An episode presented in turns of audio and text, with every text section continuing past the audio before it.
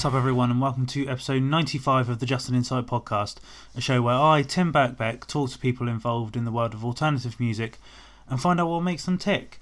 Um, hope everyone is well. Had a uh, had a Hope everyone's well. Hope everyone had a good week. Um, so last week for me was was a pretty busy one, and it kind of marks the start of a busy few weeks for me as well, um, which I'm hoping will bring some more positivity into my life and change things in in a better way. Like I don't I don't want this to sound like I've been a bit bummed out, but like I've been trying to be more creative and, and things like that in various outlets with this, with photography. I've started doodling just for to kind of relieve stress and things, but I've got I'm trying to sort of be more direct, and I'm hoping things will pay off. So we'll we'll wait and see. Um, part and parcel of that is is doing more gigs in terms of writing them rather than just attending. Um, so I actually went to my first gig of 2019 last week, where I went and saw Mastodon, Kvelertak, and Mutoid Man, uh, which was loads of fun. Uh, Mastodon set did drag a little bit for my liking. Um, and they only really played a couple of songs that I know. I'm not the biggest Mastodon fan, but like yeah, they've got such a vast catalogue, and I was expecting to recognise some more of the songs, but yeah, I didn't recognise all that many, if I'm being totally honest. Um, but on the flip side, Kvelertak and Mutoid Man were just ridiculously good and loads of fun, so that made up for the hour and a half set that dragged a bit for Mastodon. So it, was, it balanced itself out. Um, but also, it saying in terms of kind of being more create, creative, this was the first gig that I was officially quote unquote a photographer for. Um, obviously, last year was I picked up a camera for the first time in a long time, properly trying to sort of practice, or not practice, but play around with the camera a bit more.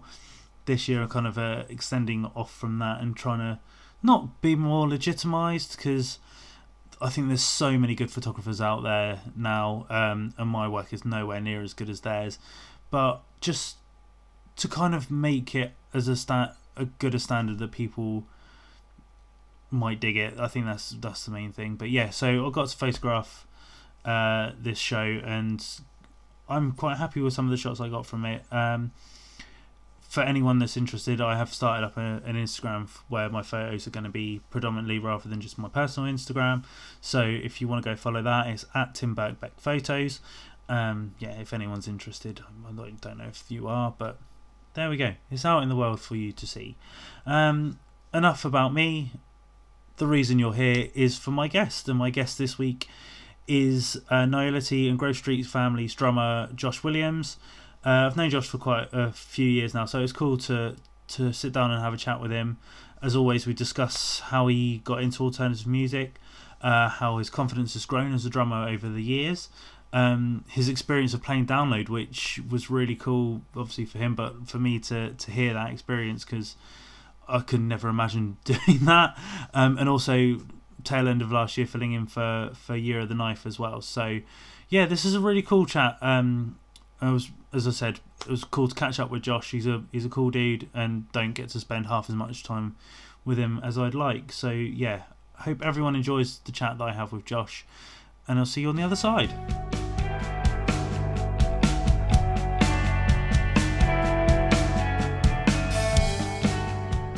Uh, sat in the Marlins in Southampton with uh, Nihility and Grove Street Family's drummer Josh Williams. Josh, Hello.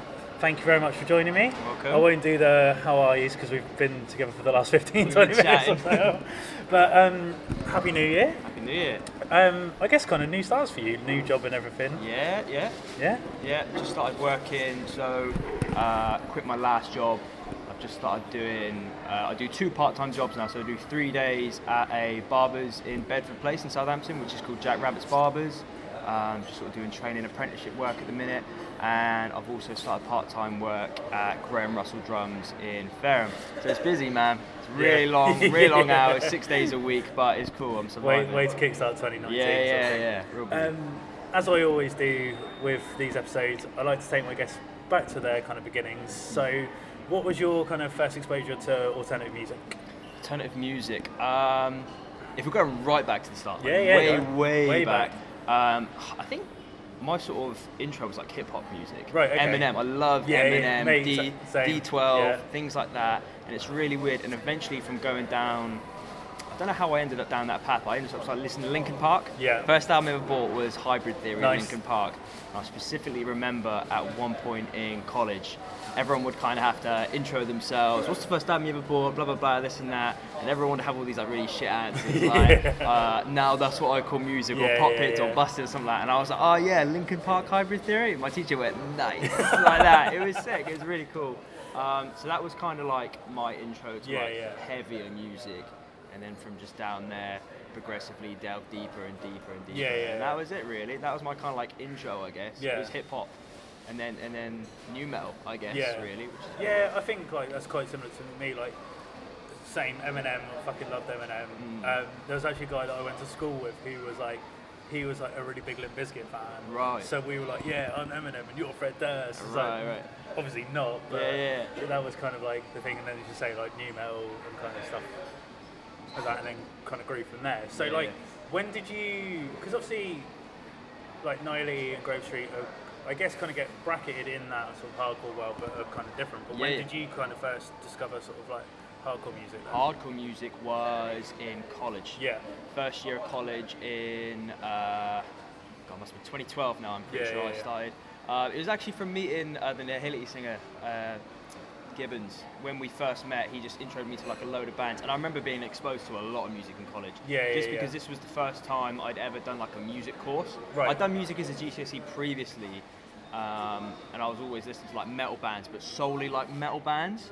And then in college, I like listened to those like uh, I don't know math rock Yeah. and like indie music. I remember listening to Foals for the first time Yeah, and being yeah, blown away by stuff like that. Um, yeah, and he just showed me a load of bands. One of those was um, not really a hardcore band, but Lower Than Atlantis. Yeah, yeah. And then that led to me going uh, into like DIY shows. Uh, first gig at the Joiners, sold out LTA show. Um, it was just after they released that single, uh, "If the World Was to End." And then after that, I remember Well, them like well, was that Fuck You or was that before that? I it can't was remember.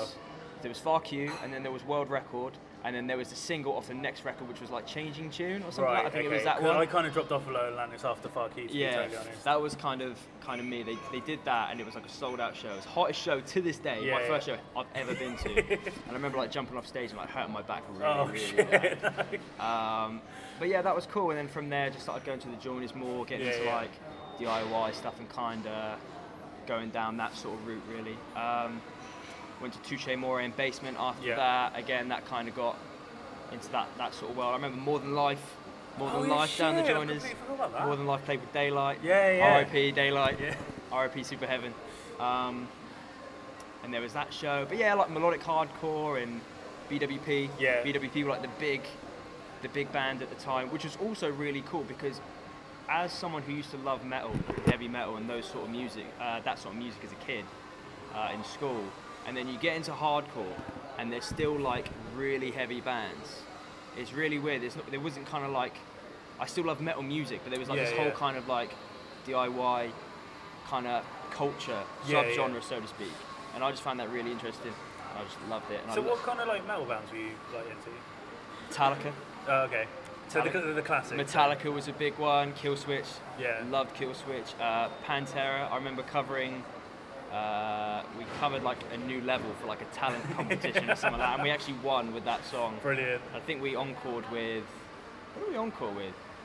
I've been Slayer, Slayer, Rain and Blood, uh, Lamb of God, all that sort of stuff. Yeah, I remember yeah. watching a documentary. I don't know if you've seen it. It's called like Metal: A Headbanger's Journey. Is this Canadian? Is this no. Canadian guy?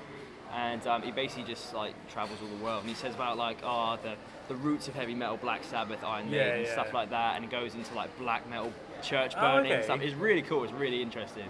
Um, but I remember watching that, Yeah, yeah. absolutely hooked. But yeah, that was kind of me. Those were kind of like my roots Right. um, yeah, into that sort of stuff, and then yeah, just went from there really, pretty much. So then, in terms of kind of you playing music, like, was it always drums that you were interested in, or like, did you sort of dabble in in other things? Drums was a weird one. Like I never really. Most people have like a really elaborate backstory. Like, oh yeah, my dad played drums Yeah. and blah blah blah, and then he passed me down his drum set. There's nothing like that. I remember just being in school, and there was like the earliest memory I have is in uh, I think it was year seven, which is Right. 12, which is 12 years old, which is I think the age everybody gets into like that kind of Yeah, yeah, playing an instrument.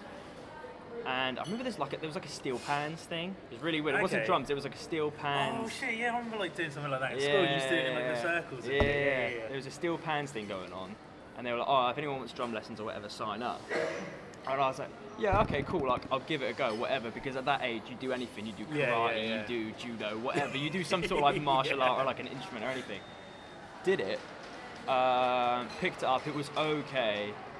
Uh, and I only really started taking drums seriously about, I don't know, three years in, which is Right. really weird. That's kind of a long time, like to like really take it seriously.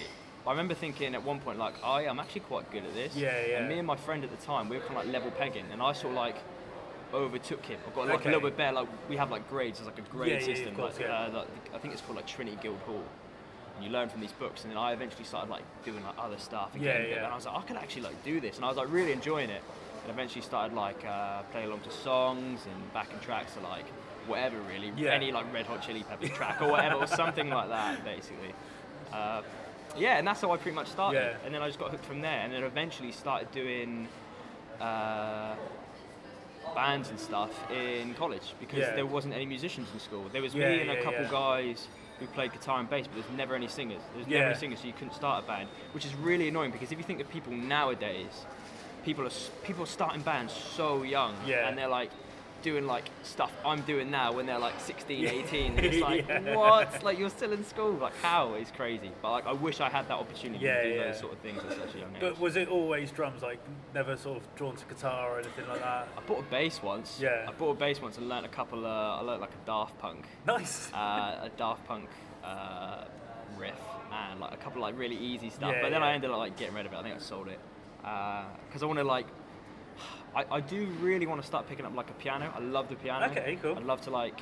See, uh, that's kind of like me, like the violin. I'd love to play the violin, but I just yeah, know yeah. like I, I barely have the coordination to pick up a guitar, so I won't be able to pick up a violin.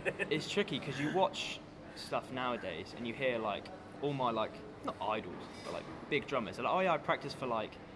four hours a day. Yeah, Or yeah. Matt Garstka from Animals as Leaders, he practices for like eight hours a day. Yeah. It's like, dude, I barely have time to practice for like an hour a day. Like I work, I have like an hour to myself, and then I want to do some other stuff or just chill out in Yeah, the evening yeah. or whatever.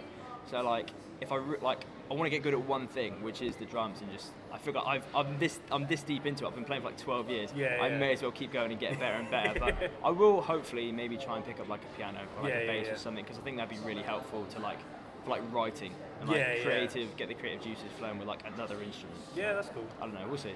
So you mentioned kind of animals as leaders, but like when you were sort of like starting to kind of, I guess, progress into sort of playing, taking those more seriously. Were, were there kind of any drummers that you were sort of, as, not aspiring to be, but like sort of taking sort of tips from, Influence like from? That? Yeah, yeah, Ugh, loads of stuff. Yeah. I mean, as I said, listen to loads of metal music in school. yeah. That was solely what I listened to. So I was like blasting out crazy double bass. Yeah. Like I still do now. Yeah, I still yeah. play like in the Hillies like crazy double bass, but at the same time, uh, yeah, loads of guys. Vinnie Paul from Pantera, Yeah. absolute groove monster. uh, who else? Chris Adler, Lamb of God, uh, Justin Foley, Killswitch Engage. Loads of those guys. Um, I remember really getting into like tech death. Uh, Okay. George Kollias from Nile. Yeah, absolute yeah. Beast. Like, which is really weird because it really bothered me because he's like a really skinny dude. Yeah, He's yeah. like there's like nothing of him, but he's like crazy quick Yeah, and he's yeah. so fast and it's like it just showed to me how important like technique and Yeah, really yeah. learning and honing your skills is. But I remember watching loads of stuff like that. There's loads of names, Yeah, loads yeah, of yeah. names I can think of. Um, Lars Ulrich back in the day. Yeah. Everyone gives him Before he shtick. became a dick. Everyone gives him shtick, but Blackened, uh, I think it's the first track Yeah. off And Justice for All. Crazy time signatures, like the beats like so good. Yeah, yeah. It's absolute classic. So in terms of you kind of then playing live, you mentioned sort of like doing like talent contests and stuff like Mhm, that. yeah. But like, was that kind of your first exposure playing live? And like, when was your sort of first kind of kind of remnants of forming a band? Yeah, so that's what we did in school. So that was first playing in front of an actual audience. Yeah. Was the talent competitions and everything. Uh, in college, we would do these things called Club 80s, which is Okay. which is basically every week we would learn like a couple of songs, Right. And then a load of people would come up, and it was just like a like a small like gig, like a little. Oh, I think they did like my college did something like that, but like I can't, it wasn't Devil's Road because that was something else, but they used to do it at the Wedge of Dreams. Like Yeah. it was like a South Downs College presents Yeah. sort of night. But yeah, yeah, yeah. I It was annoying because you only had so much time because obviously you'd be studying and have classes and lessons Yeah, and stuff. So you didn't really have that much time to be learning. And obviously the practice rooms are only soundproof so much. you could only you only play and learn so much. So they ended up doing like a lot of acoustic stuff, a lot Right, of okay. acoustic and uh, the drums are always too loud anyway. Yeah, they're yeah. always way too loud to be able to to be able to do anything.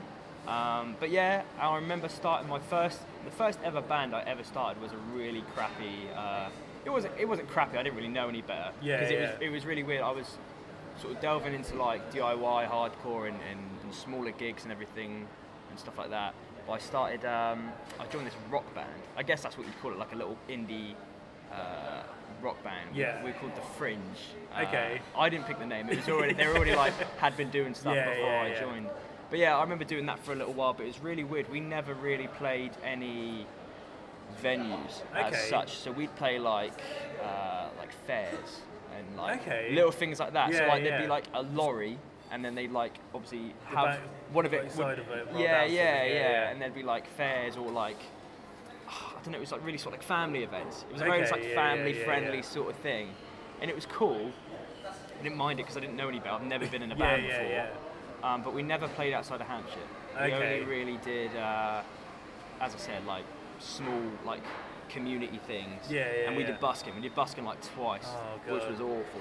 I didn't. I mean, it wasn't awful. It was cool. It was all right. Like playing in front of like people and Yeah, selling, yeah, CD just sort of selling like- CDs. But there's only. It's just a little bit awkward. People coming up to you like, "Oh, can I uh, play drums?" And nah, yeah, yeah. can't. Like, no, I wouldn't. Like fair play to people that do it, but I don't think I could ever. Yeah, I remember lugging like a whole drum set, like a whole drum kit along to this uh, this this busking thing we did. Yeah, no, it wasn't it wasn't great. It wasn't ideal, but it was cool. It was you know a learning experience, Yeah. and I did uh, we did like an album. And we, Okay, that's it, cool. it sounded awful. like it wasn't it wasn't great. Like if I listen back to like the mix now, I'm like, what? it was some Yeah, old guy. I didn't even know his name. It was some some weird like I don't know Shaq or something he Yeah, had, and we yeah. just had like a really dodgy drum set. Yeah, Well, I think that was the thing. Like back in the day, like I Mm. remember like my brother's like old bands and stuff. Like like when they recorded, I was like a, an excited kid. I was like, oh, can I come Yeah, along and yeah, watch yeah, of thing? yeah. And like You don't know was- any better. Yeah, and it was like in this like.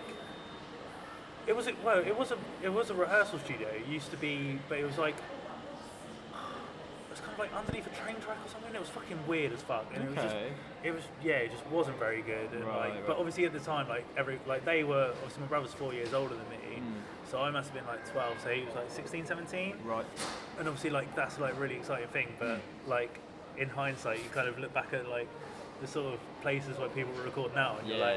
like, okay, yeah, that was a pile of shit. Sort The, of the level's a lot higher, man. The bar is a lot higher for Yeah, yeah. bands and peoples and recording. Just because there's so much, there's so Yeah. much out there. And as I said, people are starting at a, a younger age Oh, and getting yeah, better yeah. at a younger Yeah, age. yeah. So like, you really have to sort of compete Yeah. nowadays. But yeah, it's, it's a tricky one. So I did that for a little while. I uh, did it for a few years actually, and like members sort of come and gone. And I think we did do a sold out show at the Joiners, Oh, which is really cool. But that was just like family and friends. Yeah, like my yeah, dad yeah. sold a load of tickets to people and stuff, which was cool.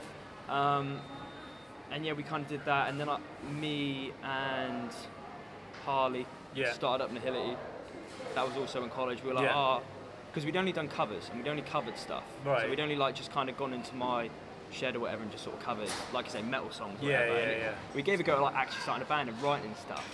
And it was me, Harley, a guy called Adam, yeah, who I'm pretty sure isn't into the music anymore. I'm pretty sure he went to like Bournemouth Uni. Is Okay. into like I don't. I've not seen him in years. Yeah, so yeah, yeah. I have no idea. And there was a guy called Ryan. yes.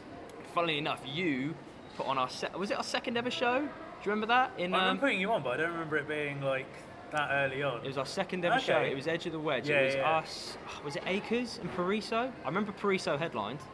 Yeah, maybe. I can't, I'm pretty sure it was Acres. yeah. I thought you'd know the lineup, No, but I, no, I can't remember. I, can't long- remember my own shows. It's a long time ago, man. But I remember, so we did we did a house show around our friend Liam's house, Yeah. which was sick. And it, it was filmed and put on YouTube, but it's been taken down now for whatever reason. But there was a house show, and then we played uh, Unit, Yeah. RIP Unit, um, with Harm's Way, Twitching Tongues. Oh shit! Yeah, I remember that show. Uh, there was an, um, there was, I think it was an Australian band. I can't remember what they were called off the top of my head. Uh, and yeah, and we opened. Yeah. That was alright. And then we did that, and then we did the Portsmouth show. yeah, yeah. Um, Because yeah, I think that's because I think I saw you at that show, and I can't, I can't remember. Was I with Fiona at that point? I can't remember. I must no, it must have been. Mm. And I think I turned to her. I was like, "We're putting these guys on," sort of Mm. thing. So, yeah, because we did that Machine Head cover, and I remember you specifically really enjoying that Machine Head cover, which is really annoying because I've seen loads of people cover Davidian. Yeah. But the annoying thing is they just do the intro, and the intro is great, yeah. but there's that hard as fuck Oh, breakdown. yeah, yeah, there's that hard breakdown at the end, and no one ever plays it. And I think it's purely because there's a bit where it switches time signature. Yeah. It goes from like five to four. So you got the dilla dilla dilla dilla dilla dilla dilla, and it comes yeah, back yeah. in. So I don't think anyone can really like wrap their heads around it, Yeah. and that's why people just don't do it, which is a shame because it's heavy as sin, but it's sick. But yeah, so you mentioned obviously like kind of Har- meeting like Harley and start, sort of Mhm. starting Nihility and stuff. So was it just a case of like the kind of progression from that, like doing metal covers to wanting to write your own stuff? Yeah, we were going to shows, we were seeing bands, and we saw people our age could be uh, in bands and Yeah, do yeah. stuff. Um, and it was cool, and it was really tricky to find a vocalist. I remember Yeah. we stumbled across Ryan because he was in another band. Oh, I can't remember what it's called. But yeah, he was in another band, we sort of got that together, played a few shows. Uh, was okay, didn't really do a lot. He ended up, Ryan ended up leaving Yeah, and that's when Gibbons joined. And things got a little bit better. Things picked up a little Yeah. bit more, and then Adam ended up leaving, the bassist, uh, and then we got Johnny and Larry, and so we had a second guitarist, and Johnny joined on bass. Um, and now in its current form, so we've had another lineup Yeah. change. It's me, Gibbons, Larry still on guitar, Liam from Split Knuckle was on guitar, Joey from Split Knuckle is now on bass. Yeah. So there's three guys from Split Knuckle now in the Hilly. So we're pretty much the same band. Yeah, band. Uh, but no, I'm the only original member. I was just gonna say, so you're it's the just, only original It's now. just me now. That's it. Just is it kind of like weird, like because I guess like when I first put you on, like obviously there was the, the metal influences and Mm. stuff, but there was kind of I don't know. I, I describe you as more of like a crossover band. Okay. But like now, there's obviously a lot more kind of of like I don't know. The metal influence has kind of blended in a lot more. Yeah. I think now. So has it been like strange for you being the orig- only original member left to like sort of see how different members have kind of come in and their influences have kind of now influenced the Nihility sound? Yeah, it's really. It is a bit weird. I think it's nice at the minute. Mm. I'm really kind of enjoying the the vibes and the chemistry in Yeah. the band with the new guys coming in. We've not practiced. We've not done a whole lot as of yet. Yeah. Um, and it's not been bad before. I think it's been really good. Uh, but now I'm really sort of excited.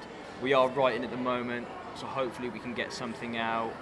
Um, I think we're hoping to record maybe like a little split Okay, or cool. like a short EP because we've got that tour with Cold Hard Truth and Split Knuckle in April. I Yeah. It starts on the 1st of April and it's like a really long European tour, which I'm yeah. really excited about. Um, but we'll hopefully get something out before then because we want to get some new music out. But I think there'll always be like a really heavy uh, death metal influence there. Yeah, yeah. Because the the first EP, the first ever ever EP, was just kind of something we threw together. Yes. And that was all programmed drums actually in the end. And then the consumed EP, which kind of almost I don't want to say put us on the map. Yeah, but kind it started of drawing eyes to sort of yeah, yeah, kind of got like a little bit more of a name for ourselves. Started playing shows outside of, uh, you know, all over the UK a little bit more. Yeah, yeah. Um, which was really nice. Again, that was also programmed drums, and then we recorded the album. Yeah. Which was it was a really stressful time for me actually because I remember. so, if I put you in the timeline, so GSF were writing. Uh, Nihility were just about to go in the studio Right. to record this album.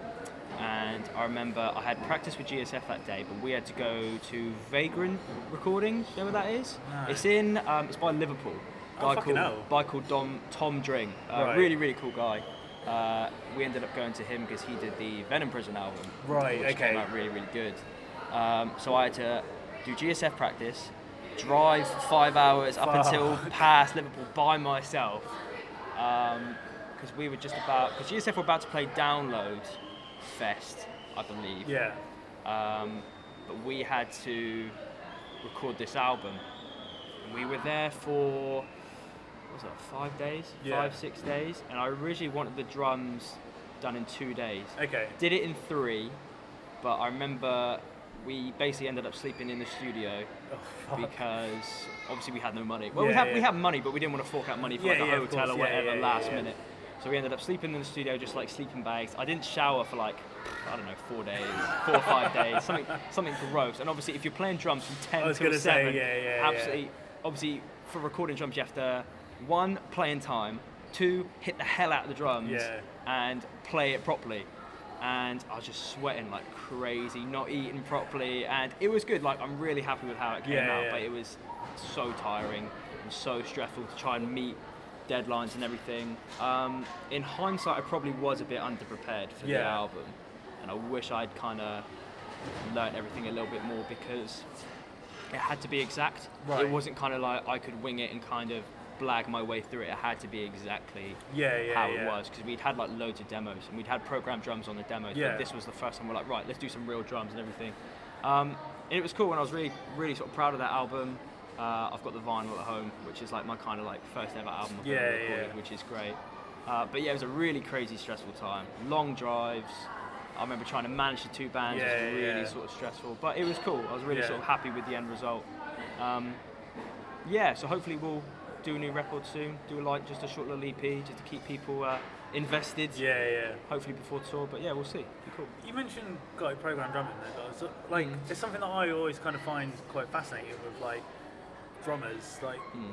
because I don't know, like, with like, because I've listened obviously to a vast sort of range of music, like Yeah. from like when you listen to like grindcore bands and stuff, and you think, right, that's clearly like program Yeah, drumming, yeah, but then they have a drummer that does it live. That does it, still does it. Like, I don't like for me. I just think, well, why have you got someone that can do it live and you don't do a record sort of thing? So Mm. like, what was the kind of choice of, of doing it programs rather than you doing it live? Money, Yeah, money. It was mainly a money thing, and I think it was just sort of.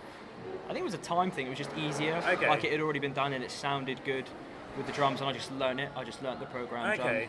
Drum. Um, Harley did a good job, and we just we just went with it. Yeah. Basically, it was just sort of like there and it was done. And I, I always had like an influence. Yeah. he would yeah, never yeah. he would never write it and then that would be it. I would always kind of come round, go around his, and sort of pitch in and say, Right, oh, okay. like, um, let's change this, let's tweak that, just to just to give my own little like sort Yeah, of flavour yeah. to it, which was cool. Um, yeah, and that was it. It was just time and money yeah, basically. Yeah. And we but was it weird, kind of like? I don't know, like as you say, sort of like learn, kind of almost going back and learning your own song, sort of thing. Yeah, it is weird. It's it's definitely a lot harder. Yeah, because when you're in the practice room and you're writing together, you kind of you're building up uh, well building blocks for yourself, and Of you're kind yeah, of yeah, memorizing it as it goes. Whereas this was kind of like, here's a song, learn it pretty Yeah, much, sort of thing. Like here, here's it already like fleshed out to an extent. Just go from there. Yeah. So it is it's trickier, I'd say, than actual sort of writing in a, in a practice room or Yeah. whatever. But um, it's cool. I got it. You know, I got it down in the end. And in terms of kind of like uh, notoriety, I guess, like obviously, how, how many years has Nyla even going now? Oh, dude. Uh, four or five years? Yeah, I so, think. like- Since about 2012, yeah, 2013, it's still it's quite a, a chunk of time that you've been going. Long so, time. So like, was there ever a moment when you kind of thought like, oh shit, people are actually paying attention to us? Because like obviously like now, like you say, you're doing like an extended tour later on this year. Yeah. But obviously like in those early days, it was just sort of taking what shows you could kind of get. Yeah. So was there Yeah. ever a moment that you thought, oh shit, like this is actually a thing now, kind of thing, rather than just mates playing Yeah, music? yeah, I get you. It's it's it's a bit of a weird one. I mean, as you say, you sort of do take what you can at the start. Yeah. I think when you start playing places uh, all over the UK and people turn up, the best thing to do, or the best thing for us, what we did was like fests. Yeah. Remember Concrete Fest? Oh shit! Back in the yeah, day, yeah, it was yeah. the I think it was the third one. GSF did the second one, and the Hillary did the third one. And I remember, yeah, it probably was that show actually. I remember watching this guy called Baron Bones. Okay. Uh, I think it was a guy from Reading who's moved now. He doesn't do it anymore. Uh, but he filmed the set. Right. I remember watching it back and just seeing loads of people going nuts. Yeah, Some yeah. were friends. Yeah. But there was just load of like random people there. That was really cool. We did like a little uh, little weekender around Yeah. that, but that was really fun. I remember playing. What was it? There was a London Fest. I think it was just called London Hardcore Fest. Okay. And we played that, and that was really really cool. That was a while ago. Yeah. Um, little things like that, really. Yeah. Where there's just like these fests where just a load of people get together and just have a good time. Yeah. That's when I think Nihility sort of picked up. But there's never been like one specific moment. Yeah, Do you yeah. know what I mean? It's sort of kind of built up a little bit at a time. Yeah, yeah, As yeah. opposed to, oh yeah, this is it from this show. Like things are definitely Yeah, picking up, or things yeah. are going up, so to speak. It's like we had a few Southampton shows with um, Desolated, Yeah. and I remember those going down really, really Yeah, well. yeah. I remember we did one at Unit. and We did a Killswitch cover, and that was really, really cool. That was really, really cool. I remember doing back-to-back sets. We did a Nihility set, and then we did Grove Street straight afterwards. Fucking hell. So yeah, I've done that a few times. Yeah, And yeah. it's, it's, it's easy because I don't have to pack my stuff down. but then again, at Upsurge Fest, Upsurge it just happened. There's Nihility played, there's another band that Yeah. played, and then Then- GSF yeah, played. yeah. So I was like, uh, can we switch it around so like uh, one of my bands can like can Nihility play above you so I don't have to pack my shit down? They were like, no. I was like, oh, okay, cool. I don't mind. So yeah, sometimes sometimes that just happens and you have to just roll with it, I guess. But that was cool. Um, you mentioned kind of shows in Southampton were desolated, and like I wanted, I don't. This thing, right? So I don't really associate you with this as much, Mm. but obviously Nihility were kind of part of the whole Unchained Youth UYC Yeah, sort yeah, of yeah. thing. So, like, from an outsider, it was a really weird thing that happened really quickly. It was really hot for a minute. Hmm. What Unchained you? Yeah. To see? Yeah, yeah. So for you guys, obviously, like Niley were a big part of that. Like, and obviously Johnny was in Niley for a bit. Yeah, he was yeah, kind yeah. of like one of the main people, like from an outside looking in. Yeah, yeah. Kind of was he was in. He's in the band for a while. Yeah, no, no, but I mean within UYC. Oh, sorry. thing. Yeah, yeah. Um, so what was the kind of idea of like that, or were you not kind of really privy to what that collective wanted to be? Uh, yeah, I never really had much of an input with it or Yeah. what was really going on. I know it changed. Like there was a load of people at the start. Yeah, because I, I remember like when it first sort of kicked off, like there was a good like 20, 30 people. Yeah, sort of everybody wanted to kind of be involved with it, and it's kind of whittled down over time. And there's new people have joined, and other people have left, sort of thing. It was never really, from my eyes. I mean, I don't know. I was never really sort of part of it. Yeah. But it was always kind of a big thing because there was loads of shows going on. I think that reflects on like the scene itself. Yeah, yeah. Like Southampton used to be crazy for Oh, shows. definitely, yeah. especially hardcore shows. Yeah. I remember like four or five years ago, there'd be like three a month. Yeah. You'd be like, oh, there's this next weekend, and then the day after, and then the week after Yeah, that we've yeah. got this going on, and then we'll go to I don't know. I remember there being a few shows in Portsmouth as Yeah, well. yeah. yeah. But yeah, it's really kind of died down now. I think that's it's kind of like really sad. Yeah. We've got um. There's Vein at Joiners. Yeah, yeah. I think that's in February or March or something like that, Yeah. which is coming up, which would be really cool, which I'm really excited for. But there's not really that many shows or or venues anymore. No. So many venues have closed down, um, putting on shows. Uh, what Unit? Unit, yeah. Unit was great. Um, that's gone. Avondale House. Avondale House Oh, was shit, really yeah, cool. yeah, that that. was really good. Yeah. Because you could pack that out easy. GSF played there like twice, and that was always good, easy, uh, good fun. Um, Talking Heads. Talking Heads moved, and now that's yeah, yeah, closed. yeah. Uh, you've only really got joiners. There's one opened up called Heartbreakers, which is Oh, by yeah, yeah, which is by Debenham, sort of down that way. Uh, but that is, I think, I don't think they do heavy shows. I think they did one maybe. I could be wrong though.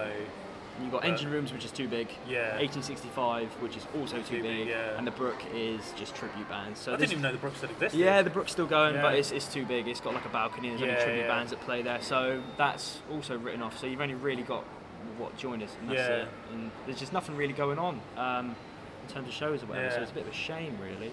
But the reason I kind of bring it up because like again from like an outsider like going to UYC shows Mm. like there was kind of like not gang mentality that's kind of wrong but like there was very much a sort of like this is our sort of thing Click. yeah Yeah. and like there was obviously like kind of like the whole sort of quote unquote hate mosh sort of thing Right. and like if so basically if I kind of step out from so if I listen to Niley on record Yeah. I hear like as you say like the death metal sort of influences like kind of more metal than hardcore but Right. put Niley into a live setting it's completely different Yeah, yeah. so like from your perspective like is it weird to kind of see that kind of like crowd kill hate mosh stuff to your music that isn't necessarily Yeah. in the normal worlds linked to that sort of thing. Yeah, I don't know. I think that's kind of come and gone. Yeah. The whole crowd killing thing. I think there was a there was a point where it was like a really big thing. Like Yeah, yeah, yeah. Peaks. They dropped a load of videos with it in it, and it was yeah, it was a really big thing. But I remember what Nihility played with um, Black Dahlia Murder Yeah. at Talking Heads. Amazing show. Literally Yeah. just played in front of a bunch of metalheads, just headbanging Yeah. for like 20 minutes. And obviously we've got like breakdowns and stuff, but they were loving it. They were having Yeah, a yeah. great time. And I remember just coming away from that show like, oh, we can appeal to like both worlds. Yeah, yeah, like metalheads will still like enjoy this. Um, yeah, I think it's kind of come and gone. The whole hate mosh crowd kill thing. It's really weird. It's kind of like, uh, what's the way to put it? Like vibes, or like uh, the hardcore scene kind of goes in. I remember a few years ago when GSF was touring a lot, there'd be a load of kind of smaller bands all trying to kind of do that, do that sort of thing Yeah, and ride yeah. that sort of wave. And now people are kind of obviously Turnstile's huge. And Yeah, people yeah. are doing, you know, that sort of thing and making like really kind of fun, sort of. Uh, yeah, just sort of fun, fun band. Yeah, yeah. Angel Dust, Turnstile, which is like crazy. Um, yeah, I just don't really think it's it's that prominent anymore. I think Yeah. everyone just kind of has a good time. It's just kind of over that sort of that phase Yeah. of what of what hardcore Yeah, was. Sort yeah. That's cool. Yeah. And obviously, like, kind of mentioning sort of as Nihility grew, obviously started touring and things like that. Yeah. So, what was like your experience of like touring for like for the first time? Like, because I think for, like for me, like, it was obviously like super exciting and stuff like, but like there was Yeah. not kind of any expectations sort of thing. But did you kind of like have like an idea in your mind what touring would be like? Did it kind of blow your expectations out of the water? Yeah, it's tricky. I've done a few tours. Uh, Nihility still to this day has never played Europe. We did Oh, the, okay. we did the Finland tour. Yeah, yeah. Well, I say tour. We did a weekender in Finland with. Uh, Which is weird because I think like Niley would go over really well in mainland. but- Yeah, I don't know. It's just something. I, I think it's down to us. We've just never really organised it, which is great. That's why Yeah. I'm really excited for this uh, Cold Hard Truth tour. Yeah, yeah. Um, yeah, it's just something we've never done. But GSF's been over there loads. Yeah. we've done there. We've been over there countless times, mainly by ourselves. Yeah. we did the backtrack tour early last year. Um, we did a few headline runs over there, which is really cool. Um, but yeah, touring's a bit of a weird one. I remember first going out, being really excited, Mm. and now when I go out, it sounds really bad, but I'm not as excited as I used Yeah, to yeah, be. yeah. Purely because, as I say, there's a standard, there's like a level.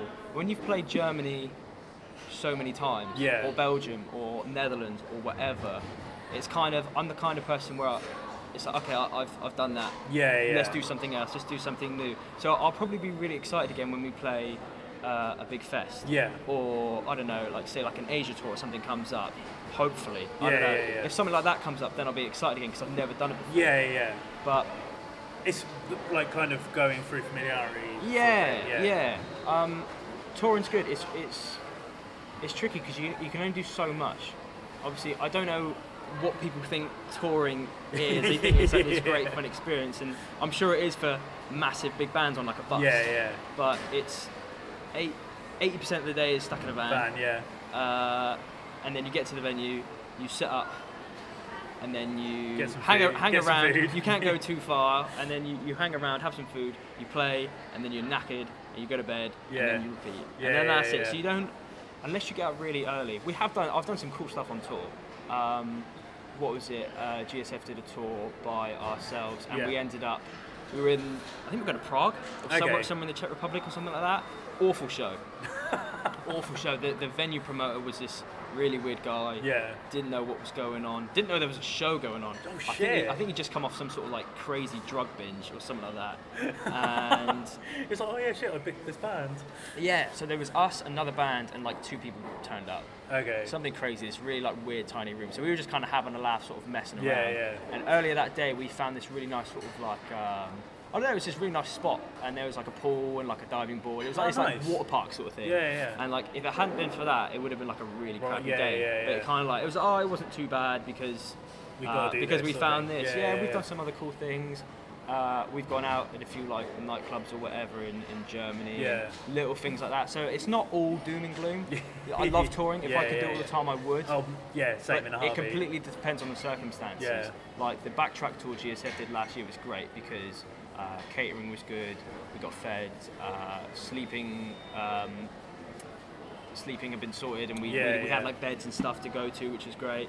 Um, luckily, in all the years I've been in the band, I think I've slept in the van three times. Yeah. Two, three times. I think I've had to do it, and that's it. Yeah, which is, I which think is great. I've only done it twice. It's awful. Yeah. It's the worst thing in the world. Yeah. But yeah, sometimes got bite the bullet. yeah. But yeah, that's it. Every other time we've everything's been sorted Yeah. or we've managed to organise something, which is great. Well, we've spoken a lot about Nile. We'll move on to GSF. Yeah, sure. Um, first and foremostly, how the hell did that come about? So I was never originally in GSF. Right. Okay. Um, GSF started when a couple of the guys got really stoned, just come up with this crazy, stupid idea. And I remember when I first heard that first EP, which Yeah, yeah. I didn't even record. Uh, I remember really enjoying the band. I remember being like a really big fan of it because it was like recorded well, and there wasn't really there was a couple like local bands, but there was nothing Yeah. Yeah. that really caught my eye at the time. And I remember listening to it, being like, oh yeah, sick. Yeah. Yeah. One day, uh, Sandy messaged me, and he was like, "Ah, can you fill in for Yeah. this, this?" It was a Desolated show, and GSF Okay. playing. I think it was Asteroid Boys, Desolated, uh, GSF, and it was Realm of Torment's first show. Okay. It was a long time Yeah. ago, Yeah. and uh, again about four or five years, which is really weird because the Hilly and GSF have kind of been going the same Yeah, the yeah, same yeah. time.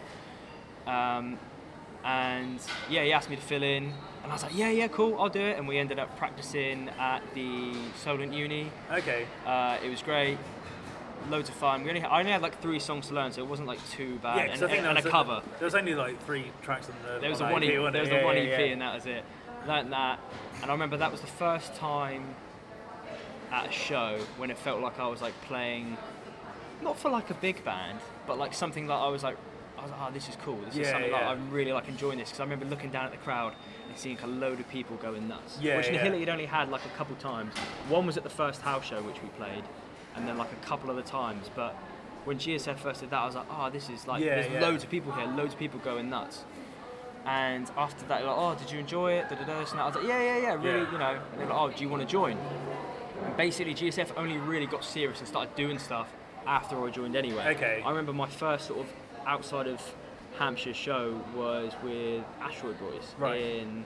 I can't remember the name of the venue. It's called. It's spelled like Club Batch, but I think we just call it Welsh Club, just because we can't pronounce it.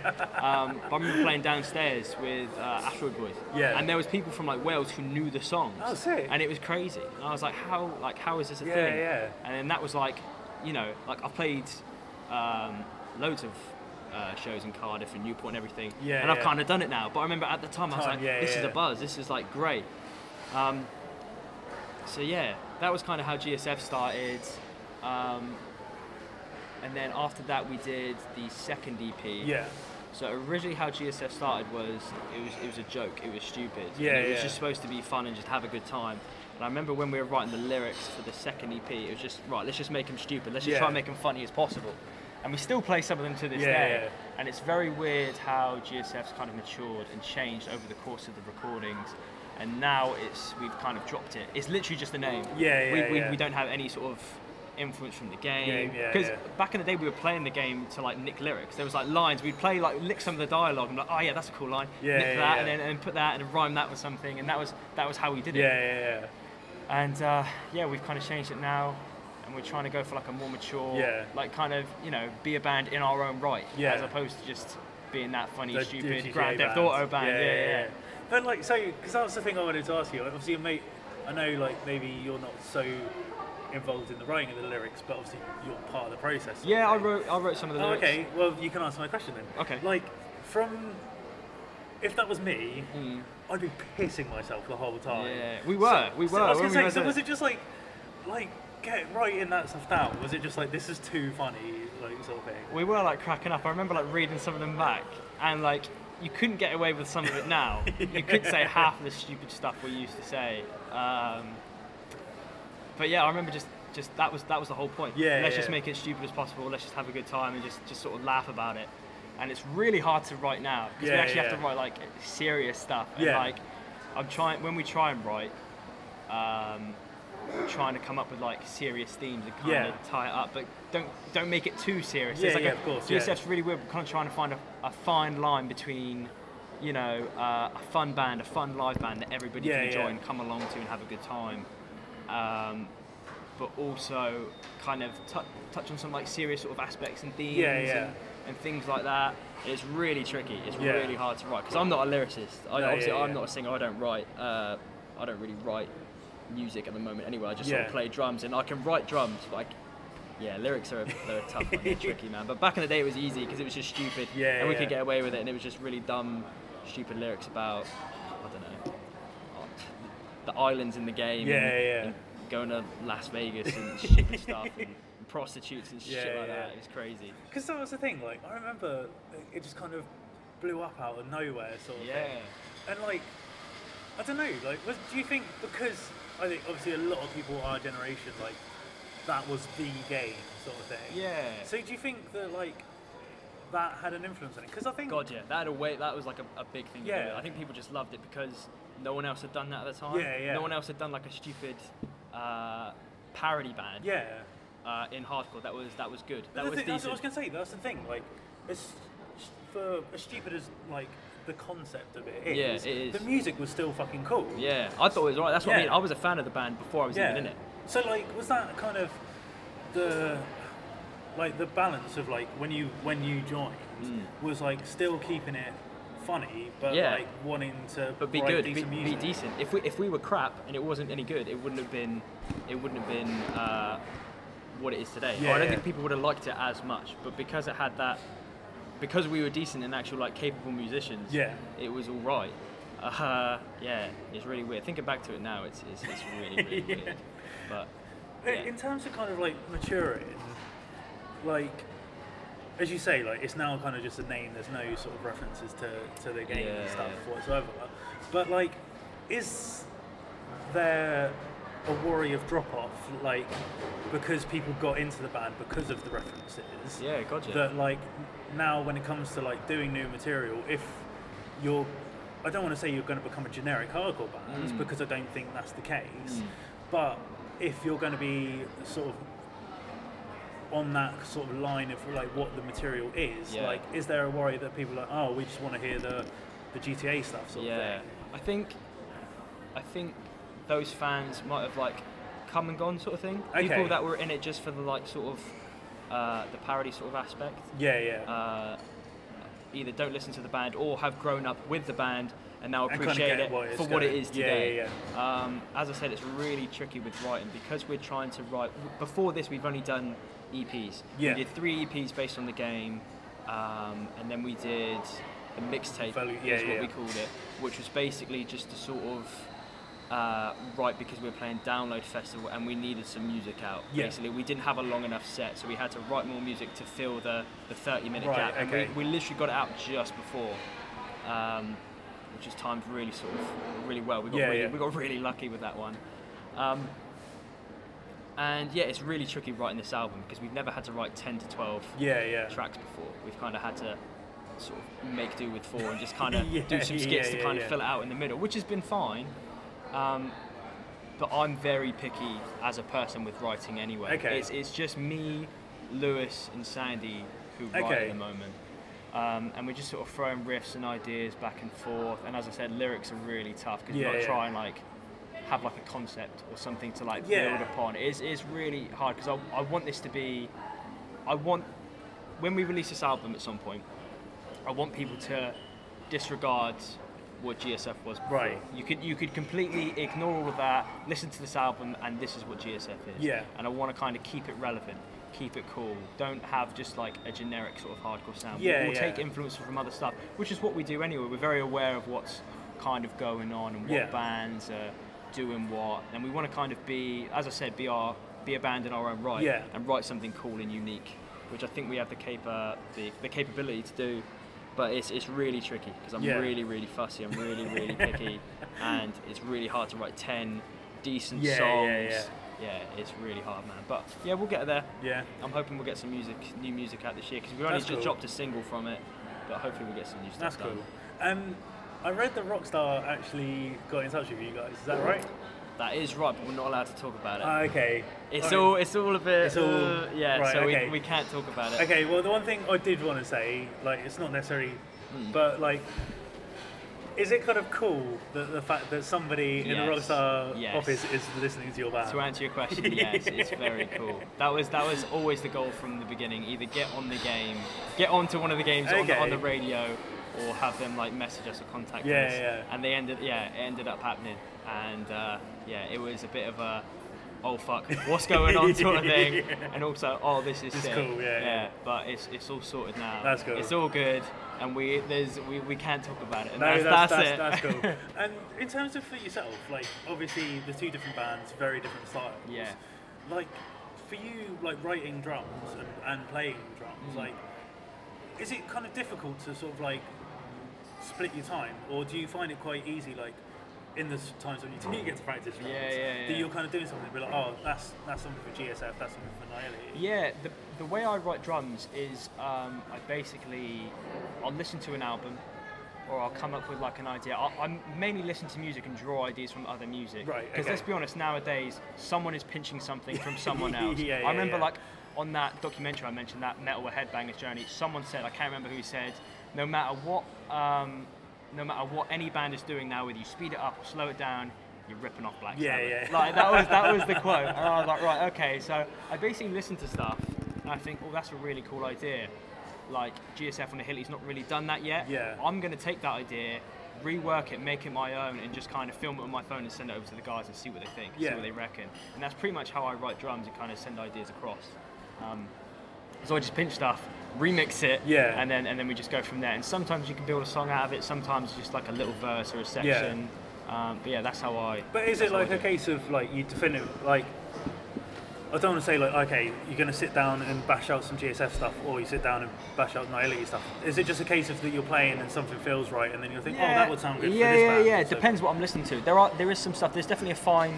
There's definitely a border between the two. Yeah. Like one thing probably won't work for the other. Um, yeah, it depends what I'm listening to. If, Yeah. I, if I'm in like a, if I'm listening to loads like crossover, thrash, power trip, uh, band called Red Death, Yeah. uh, bands like that. Nine times out of ten, I'll, I'll be listening to it thinking, "Oh, that'd be a cool idea," because it's kind of in GSF's kind of category. Yeah, if you yeah. want to put it under a under a label anyway. Whereas if I'm listening to like loads of death metal and loads of like heavy stuff, um, odds are I'll, I'll probably try and cook up some nihility Yeah, ideas. yeah, but yeah. it just completely depends, completely varies on what mood I'm in and what. I'm feeling.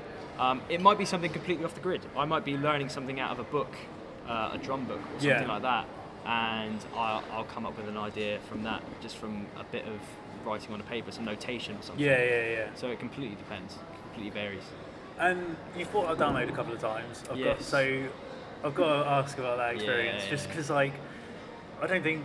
Uh, Employed to Serve, did they play it? I can't remember. Serve did it last year. Okay, so I have spoken to someone that has played Download, Yeah. but I don't think I've spoke to Sammy about it when Mm. I mentioned it to him. But like, how was that experience? Just because I think like, generically, when you think Download, obviously you think this is a metal festival. Yep.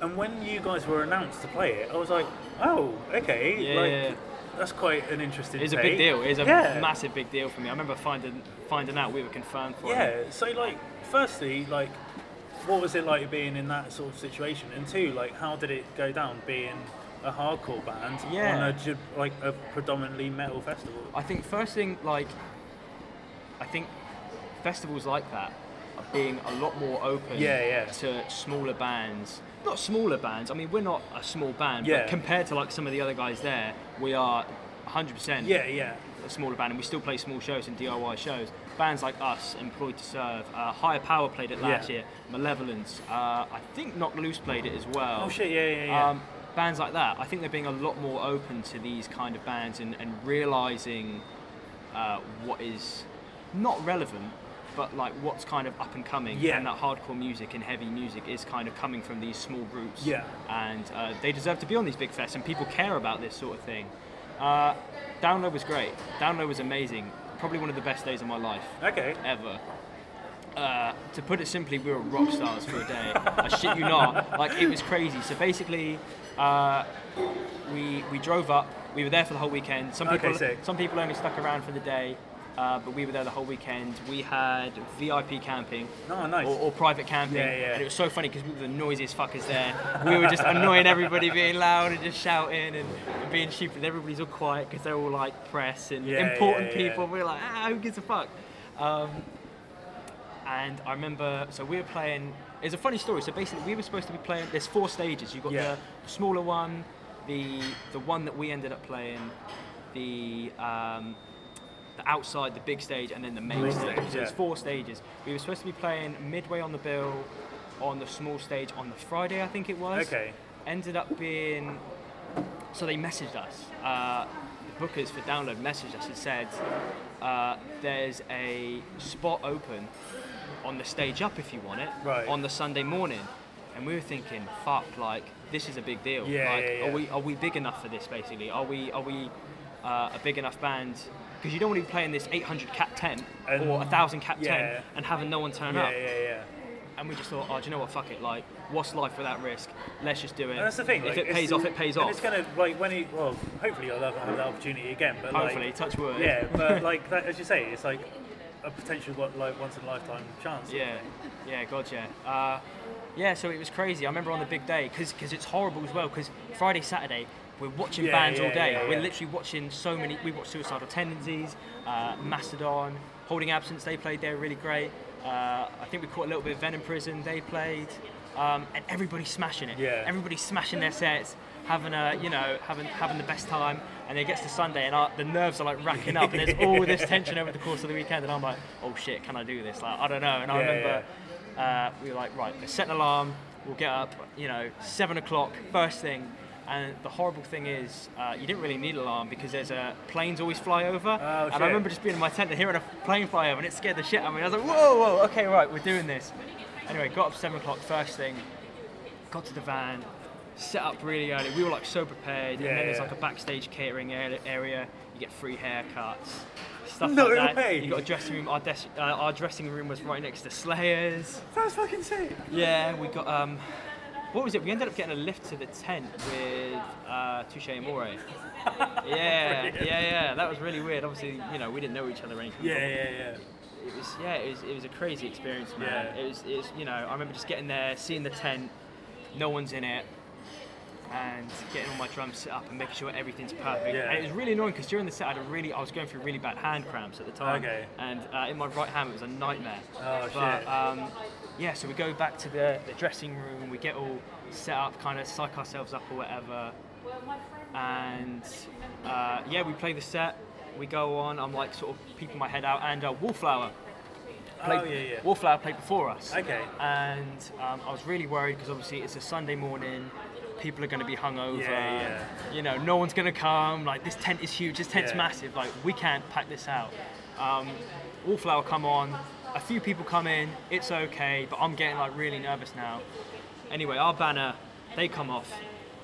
Our banner goes up, Yeah. and you hear a load of people ah, screaming and shouting. I'm like, I'm like, oh my god, like. Anyway, we come on, and you know, you walk on stage and you bring your fist up in the air, and everyone's there's loads of people there. I come out and there's so many people there, and I'm like, oh my god, this is great. This is That's like, awesome. this is amazing. And anyway, everything was all set up perfect. I had like my set lists like Yeah, yeah, glued to my thing. Everything was like set up, went according to plan. Um, and there was like a big people moshing in the middle. That's we were all so having a good time. The sound, because it's a big tent, the sound wasn't Yeah. not wasn't great, but I couldn't hear anything. Yeah, yeah, yeah. Um, and yeah, it was crazy, man.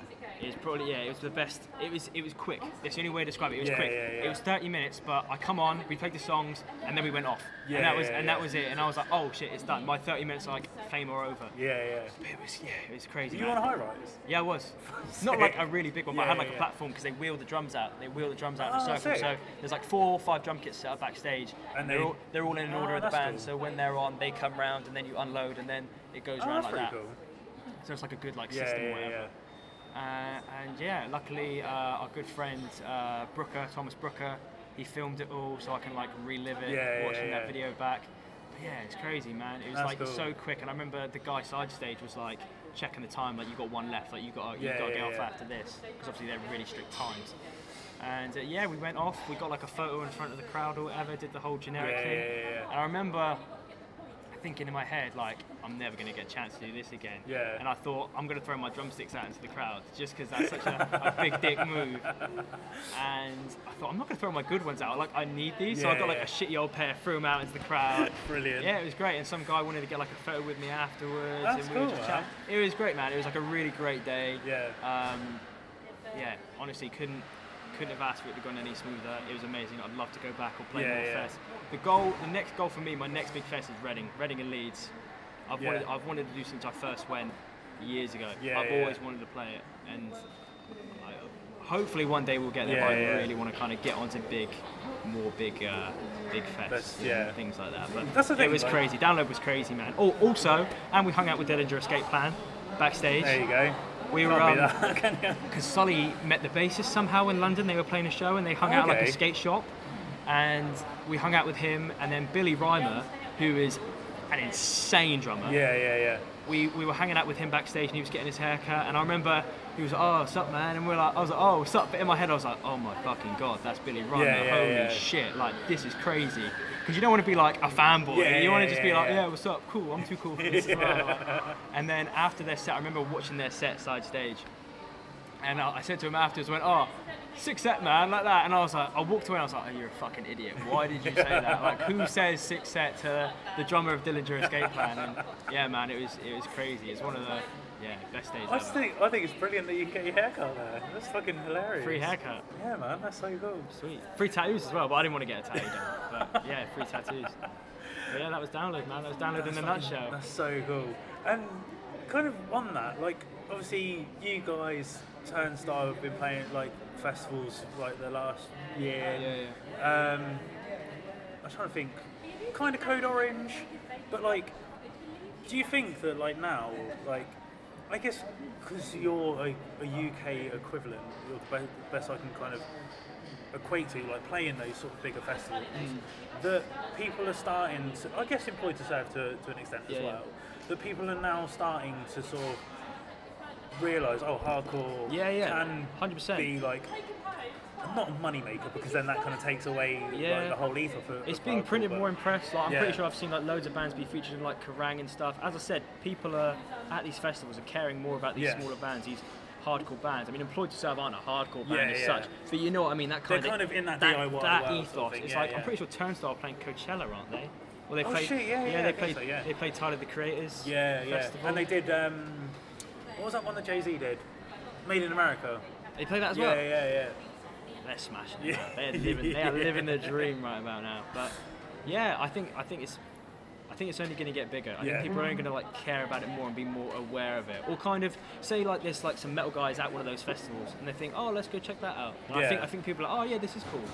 And then eventually, hopefully, that will transfer into the kind of DIY small venue kind Yeah. of ethos, and you'll, you'll you, that will pick up as well, hopefully. But yeah, it is cool. People do care, man. I think people will care more. As That's the thing. Like, I went and saw uh, Power Trip earlier, uh, earlier last year.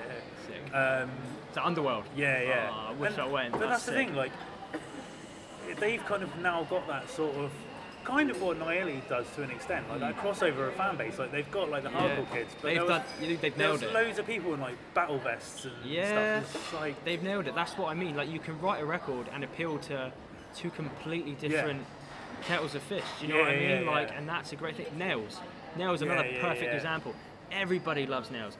Beatdown kids love nails. Yeah, Uh, what's it? Uh, grindy dudes Yeah, love nails. yeah, yeah. Everybody like they're just so good because like they appeal to everybody. Yeah. And Power Trip's another great example of that. They appeal to so many different.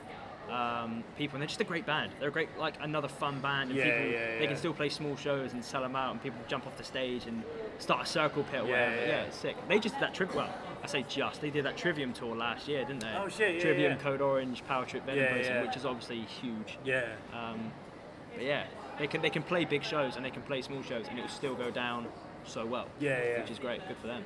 Well, you mentioned obviously Nile going out in Europe later this year. Yeah. Grove Street doing album. Yeah, So- GSF's also got a few. We've got a couple Eurofest. We're doing uh, Return to Strength Yeah. in May, which I'm really excited about. I played that. Uh, what is it like three? 2015. Yeah. Uh, when I filled in for War Charge. Okay. Uh, War Charge in a band called Adjust. We did a little tour. with Return. To, uh, we played Return to Strength, and that was cool. Uh, we're also doing Sound of Revolution. Yeah.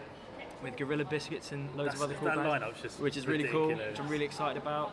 Um, yeah, loads of good things to look forward to this year. Really excited for like tours and writing. Hopefully things pick up and yeah, we'll get the ball rolling. Yeah, and it's anything else that you're sort of looking forward to, or like things under wraps, or Not really, not unless someone asks me to like fill in or whatever. Yeah, yeah. Because it's really cool. Because I wanted to mention this as well. It's really like nice. I think I filled in for like what five or six bands. Oh, now. sick. And I'm, I'm hoping like a few more people ask me to kind of fill in or, or join in or whatever. Because I did that. Um, at Outbreak Fest, you mentioned Turnstile and Code Orange. Yeah. Year, of the Knife ended up playing. yes. Um, and I ended up filling in for Oh, them. sick! I didn't know that. Yeah, it was really, really cool. So, story behind that was they, I think I had like a week and a half's notice. I know Brandon through like friends of friends on Yeah. the internet, whatever, the guitarist. And uh, he messaged Ryan from Servitude. Right. He couldn't do it. And uh, he passed them on to me. And they were like, oh, can you fill in for this Belgium show? We'll cover the flights, whatever, yada, yada, Yeah, yada. yeah. And I was like, oh man, I don't know, I don't know if I can do this. All right, fuck it, all right, I'll do it, whatever. Yeah, Um, booked the time off work. I was like, send me a set list. Um, and this goes for anyone who's ever going to fill in or any gonna, ever going to learn a song. Yeah. I was like, right, send me the set list. It was only six songs, and I listened to them on repeat. Yeah, Like, yeah. That was the only thing I listened to for the next week No, and a half. I think, like, in, when- the, in the car, at work, walking the dog, Yeah. and, like just Like, when- them religiously. When I joined the Divorcee, because obviously like I'm now their third singer, Hmm. but like that was what I did when like I did the first show. Yeah, yeah. Like literally, just as you say, set list just on a constant Yeah. loop over and over. Yeah, I remember writing notes. I writ the I writ the set list out with little like uh, intros of what the drums are doing. I writ like notes and what everything does on each Yeah, bar, yeah. and it was really tricky as well because GSF were in the studio two days, Yeah. two evenings. We had a show in Bournemouth with Cancer Bats one evening, um, and Hilly had a London show. so I was so busy, and I was like, "Fuck, I've bitten off way more Yeah, than I yeah. can chew here." But yeah, played that Belgium show, didn't make a mistake, went down great. And I remember saying to him like, "Look, like, can I do Outbreak as well? Yeah. Can I do Outbreak Fest? Because like, if I'm doing this, I may as well." do Yeah, that." yeah, yeah. Uh, and they said yeah, and they were down for it, and it was great. That's Uh, cool. Like it's all on like YouTube and stuff. Yeah, and I, yeah, I love like rewatching that set because yeah, Um, it's like crazy. man. literally, like they were my band of last year. Like, Really? That um, that EP was just Yeah, fucking it's on cool. repeat. It's so It's fucking really good. cool. Which is cool because hopefully they're playing Return to Strength as well. So hopefully I'll meet up with those Yeah, guys yeah. again. But I'm hoping we're playing the same day. Yeah. If we're not, I'll be. Uh, I'll be upset. But I might message the promoter and be like, uh, "Can you make sure GSF's playing the, the same day as of the Is that cool?"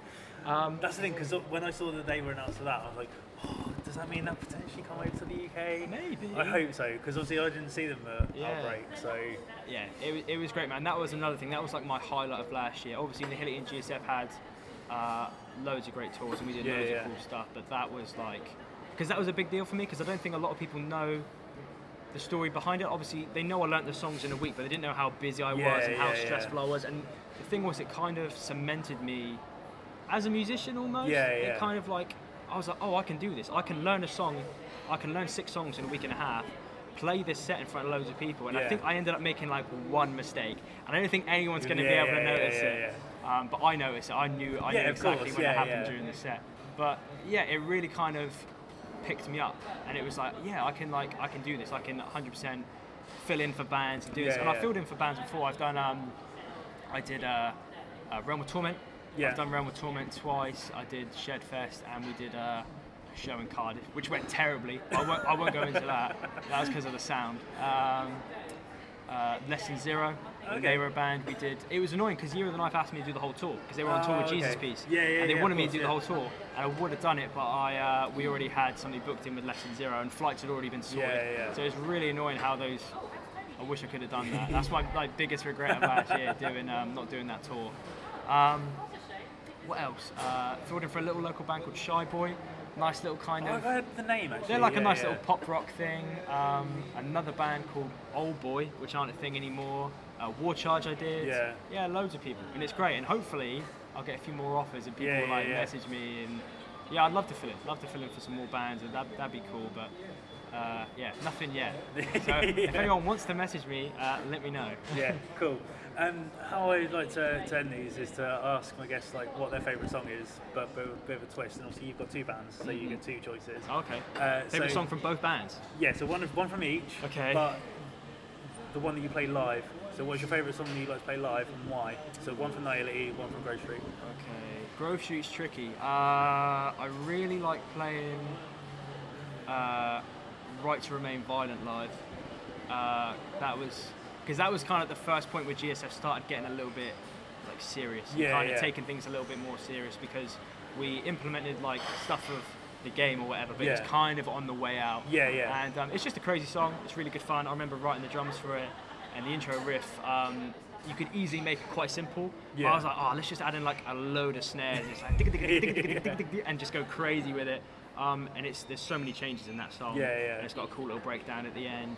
Uh, another fun one I like to play with GSF. I'm gonna have two. Sorry, Matt. um, is uh, Shift, new one. Okay. It's a little bit slower. It's a little bit more mellow. There's a real nice like intro I like doing where it's just the drums playing by themselves. Yeah. That's really cool. It's a little bit more not mellow, but I can kind of uh, hold back a little bit. Where Yeah. I can just kind of lay into the drums, just lay a real fat, slow, uh, Yeah. groovy beat. Uh, Nihility. I really like playing uh, Condemned to Exist off the album. Yeah. Uh, really crazy technical song. There's like a breakdown of like 10 4, Yeah, where it's split up into like 6 and 4, and there's loads of heavy bits, and again, loads of crazy changes and loads of fast double bass, which I Yeah. love doing. Uh, and Internal War is also great. That's kind of the song you were saying about Nihility, like kind of picking up and being put on the map. Yeah, when we dropped that song, I remember loads of people noticing us. and Yeah, like, yeah. Oh wow, this, you know, that was really cool. I love playing that song. Everyone like that's like our song. Yeah, Like, yeah, That's yeah, like kind of what yeah. we're known for a little bit, and uh, everybody loves listening to Yeah. that song live. So yeah, that's probably uh, two from each. There So, you go. Yeah. Breaking the rule a little bit, but Sorry, man. Cool. Thank you very much, Josh. No worries, man. Take it easy. Come on.